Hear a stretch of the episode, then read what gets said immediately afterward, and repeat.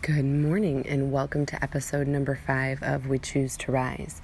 So, I don't know if y'all remember in one of the first four episodes, I told you that there was a piece of my life that I, a thing that I wanted to accomplish, but that I wasn't just, wasn't quite ready to share it with everyone yet.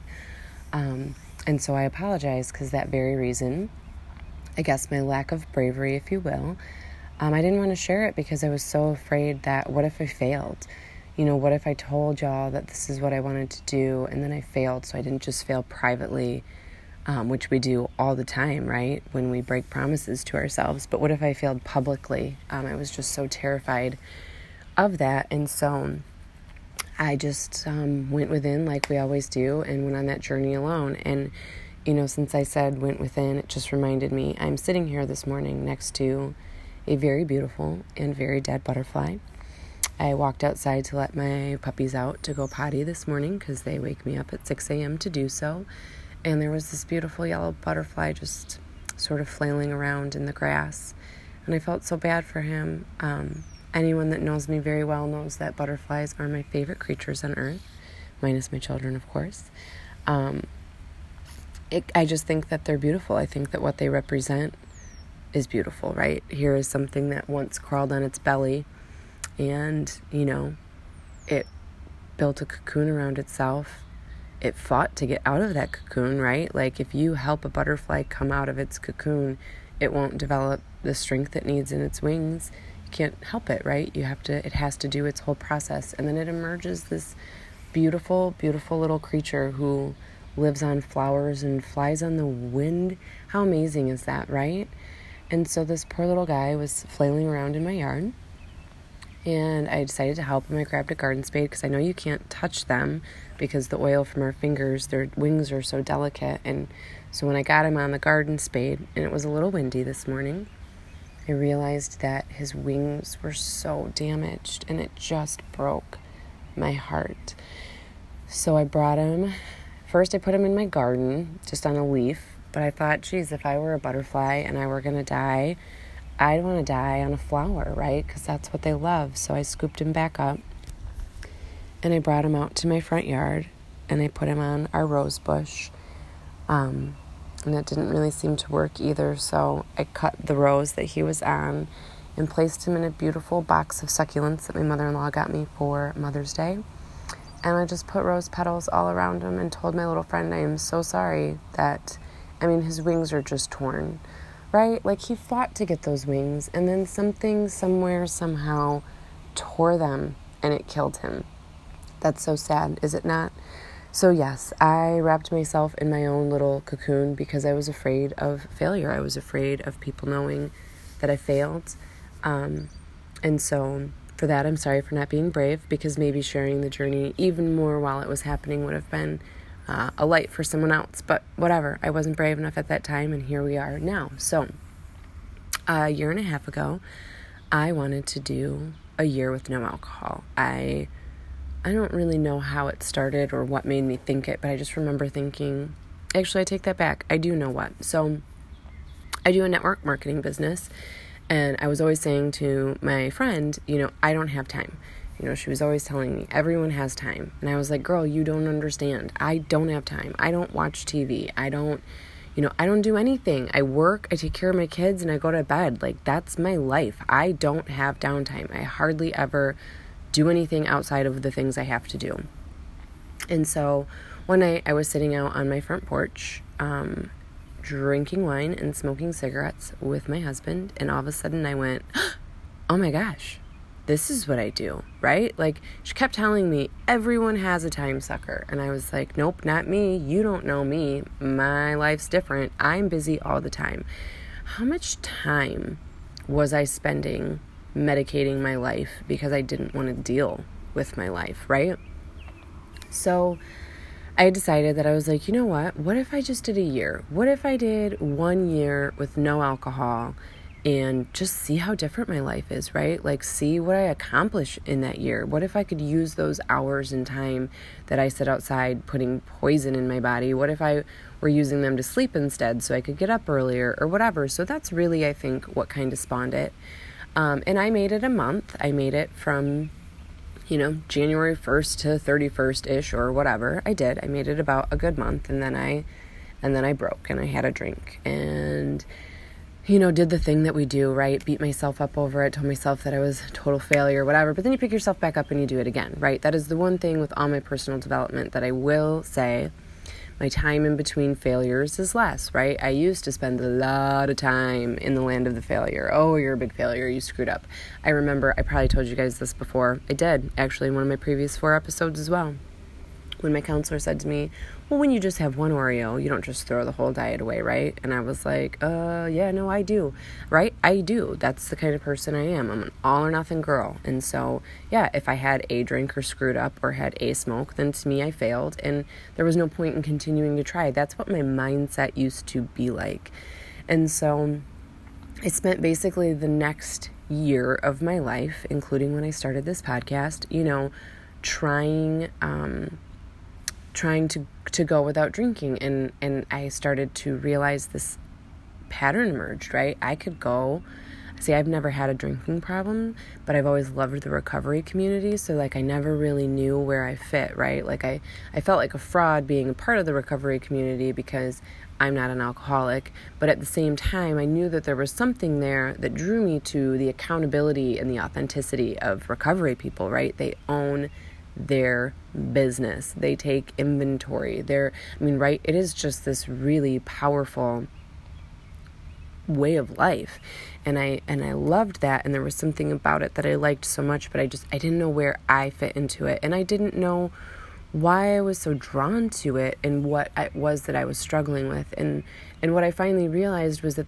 the only time i drank was when i was stressed out the only time I drank and smoked, right? Because smoking for me, I mean, there were times I was embarrassed to admit I was a smoker, right? I used to work at a hospital, I work at a medical billing company. Like, I am not the type of person that people think smokes, right? Which I remember to me that's funny because I've been smoking since I was 15, right? So to me, in who I in my DNA, I'm a smoker. I've been smoking for longer than I haven't been smoking. But people who knew me as an adult, when I would tell them, they were like, oh my gosh, you smoke? And I was like, yeah, I do. And it was this dirty secret that I hid, right? Didn't want anyone to know it about me except those closest to me. Um, but the thing about it was, is that I quit both times I was pregnant. I quit both times while I was nursing. And I nursed both my children, one for a year and one for a year and a half. But the thing is, is that both times, slowly, after they were no longer needing my body because I didn't quit for me, friends. I quit for them. I can do things for other people, but for some insane reason, I'm not capable of doing things for myself. And and that really has been something I've been studying, you know, a lot and trying to understand. And I think a lot of it just comes down to worthiness. Um, and we can get all to that in another day. But right, I wasn't worth that time and energy, but they were. I knew they were. Um, but so soon as they didn't need my body anymore, you know, slowly I would have a drink. And for me, drinking equals smoking. I, I, the only time I really super smoke is when I drink. And so I could go on a normal day and smoke maybe one or two cigarettes. Um, but if I drank, you know, I'd smoke a half pack or, I mean, seriously, it was just ridiculous. So what I realized was this emerging pattern that I only drank when I was stressed out which really unveiled something, something huge for me, which was the fact that I've been doing that since I was 15 years old. When I was 15, my home life was a little rough around the edges. Um, my dad got custody of me and my sister um, away from my mom when I was in kindergarten, and that's a whole nother story as well. Um, my mom was not a bad mom, and she did not deserve to have her children taken away from her, but here we were. And so when I was 15, my dad was on his fourth marriage, and his wife at the time was very concerned that I was going to become someone that I wasn't. I was the good girl, right? I was straight A's, I was in sports, I was like the dream stepdaughter, right? Like stepdaughter that everyone wishes that they had. Um, unless you're emotionally impaired. But anyway, I she had done things when she was and so she was just convinced that I was going to become who she was and so she kept telling my dad I was doing all these things that I wasn't doing. My friends were doing those things, but you know, I was I was saying no and anyway, so I started smoking out of spite. I literally started smoking to make them angry. Um, and that's also when I started using drugs and alcohol, right? Because my home life was so horrible. I mean, it was just a battlefield. You know, it was an uncomfortable place to be. And um, even my friends at 15 years old were, you know, tell me, you know, you shouldn't use those substances tonight. I don't think you're a good emotional state. So I started at that age when life got too tough to take. I found an escape. I found that drugs and alcohol were an escape. They were a place for me to not have to deal with my life. But what I didn't realize was that that continued into my adult life. So, up until having my kids, sure, I, I probably drank more than I should out of boredom, right? I was waiting tables. I worked at a brewery where you were served a dollar beer if you worked there. I mean, they were basically breeding alcoholics, right? And and that industry does have that, you know. So but it was never, you know, I didn't wake up and need a drink. I didn't lose jobs because I had drinks. I didn't harm other people. You know, I just, um, I, I was more of a binge drinker, right? I don't drink a lot, but then when I would drink, I would totally get intoxicated and then say really stupid stuff. Tell you what, this girl will say anything to anyone when she's had a few drinks, and then you wake up and you want to crawl in a hole and die. You're like, oh my gosh, what did I say? anyway so i just realized though that since i was 15 that that was the pattern of my life right and so the reason at this point in my life i was struggling with the alcohol was because this season of my life was hard and so i was reaching for it more than i ever had in my adult life and i was feeling that but i didn't know why right i knew i wasn't an alcoholic but i didn't understand why why was I drinking so much and why was I feeling guilt and shame over it, right? Which I will say, if you are an alcoholic or you are someone who struggles with that, you know, I'm grateful that God let me go through this season because, you know, when we don't understand other people's journey or struggle until we struggle ourselves, right? For that year, the guilt and shame that I felt over not understanding why my alcohol consumption was concerning me, even though it wasn't interfering with my life, even though it wasn't interfering with anything. For me, it was bothering me at the frequency that it had become, and I couldn't understand, like, did I have a problem? Right? I mean, you know, all the questions. You're just trying to put your finger on the pulse. You know something's off, but you don't know why, and you can't figure it out. And you know, some of us just stay there, and some of us like my little beautiful dead butterfly friend over here, we put a cocoon around ourselves, we go deep within and we figure out why and we emerge better and stronger. I wasn't to stay stuck there. I was to do whatever it took to rise up out of that situation and figure out what was going on. And so I decided a year with no alcohol was what I wanted to do. I thought that was just the answer. And then after struggling through an entire year of it, realizing that my pattern was stress, it helped me uncover the truth, which was that when my life is too tough to take, I want to check out, right? I want to check out. It's so much easier to have a drink and make the pain go away. It's so much easier, you know, to to eat a substance, you know, eat a substance, eat a cookie, take a substance, drink alcohol, watch a show, right? We all do things to numb the pain in our life because we don't want to feel the things. We don't want to feel anxious. We don't want to feel depressed. We don't want to feel angry. We don't want to feel worthless or hopeless or whatever it is that causes you to medicate, but it that's what you're doing, right? You are sedating your life. But here's the thing. When you're doing that, you're also taking away the joy that you're meant to feel, right? I I do still feel stress. I do still have days where I think about a cigarette or alcohol. But I am here to tell you friends that on June 26th, I just celebrated six months, six months tobacco and alcohol free. And that does not mean those six months were not full of days and triggers because they were. I mean, and that's the thing I think that's blown my mind the most. I thought it would be so easy. I thought it would be so easy, you know, once I got through those first, I'd say three weeks, those were the worst. Those were the hardest. The triggers were the most frequent, right? But I got I got through them and and then I kind of thought I was good. Like I was like, man, I got this thing in the bag, right? But then we went on our first family vacation.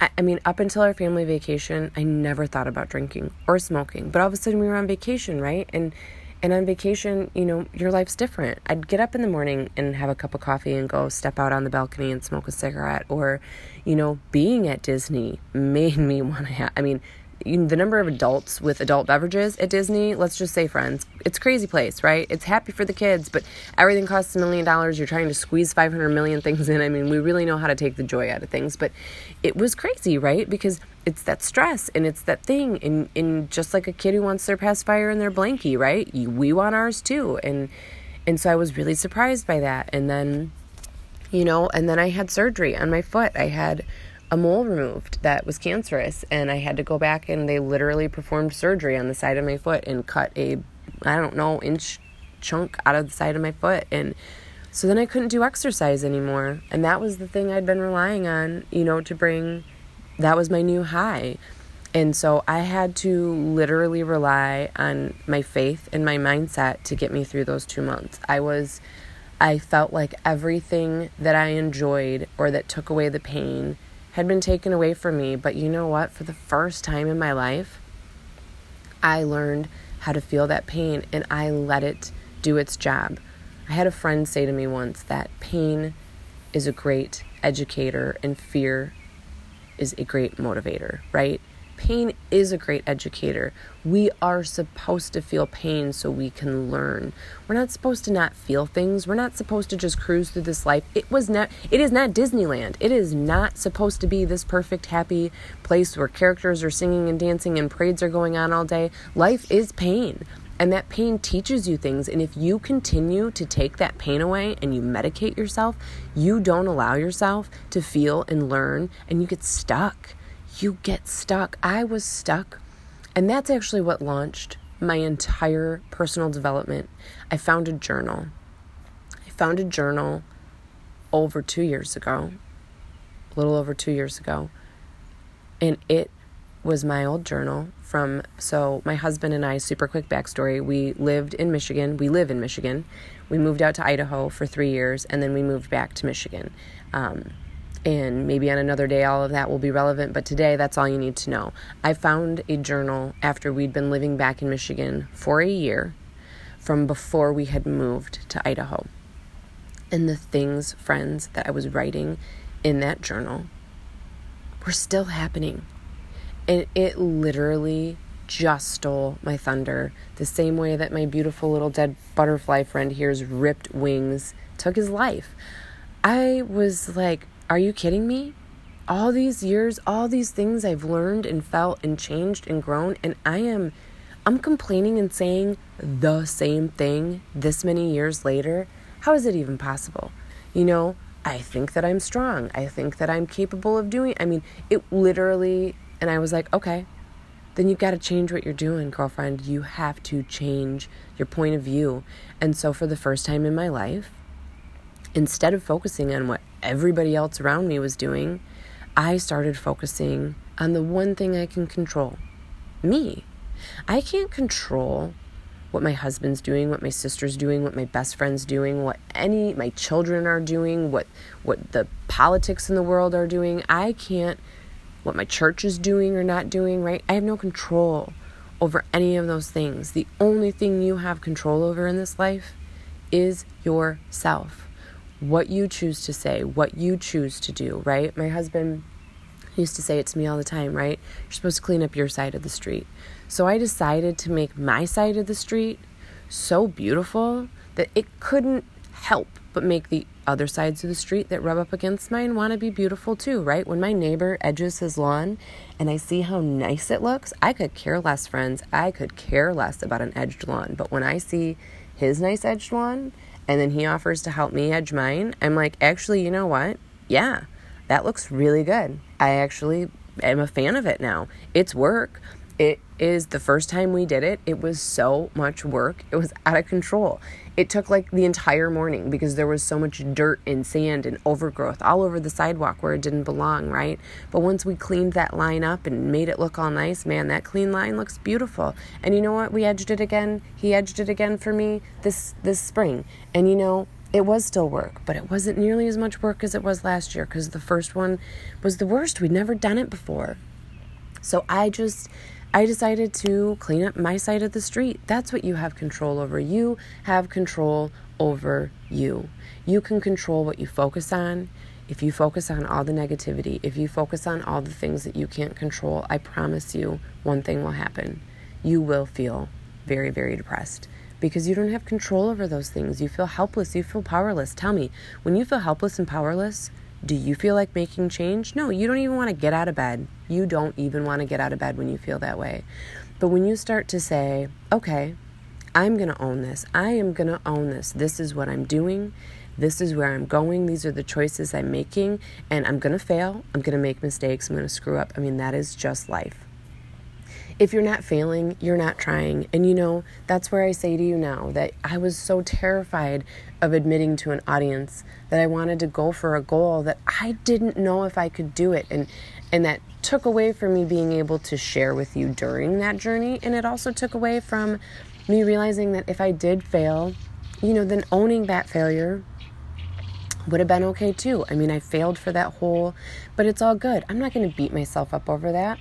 It's still a struggle for me now. I still have triggers. I'm trying to remember we did something. Well, we had a garage sale a few weeks ago, which was a huge trigger for making me want to smoke and drink. I mean, there are just these moments, like I said, that I never expected it to creep up where I'm like, wow, whenever I did, there's so many things that I'm doing for the first time without those things. But I'm here, oh, I went to Las Vegas. I went to Las Vegas, right? Like, this huge, I mean, there was smoking in the casino in the hotel we were staying in. And can I tell you, I never once wanted a cigarette. I never once wanted a cigarette. But I did look at the people smoking and realized how happy I was that I wasn't a prisoner to that addiction anymore.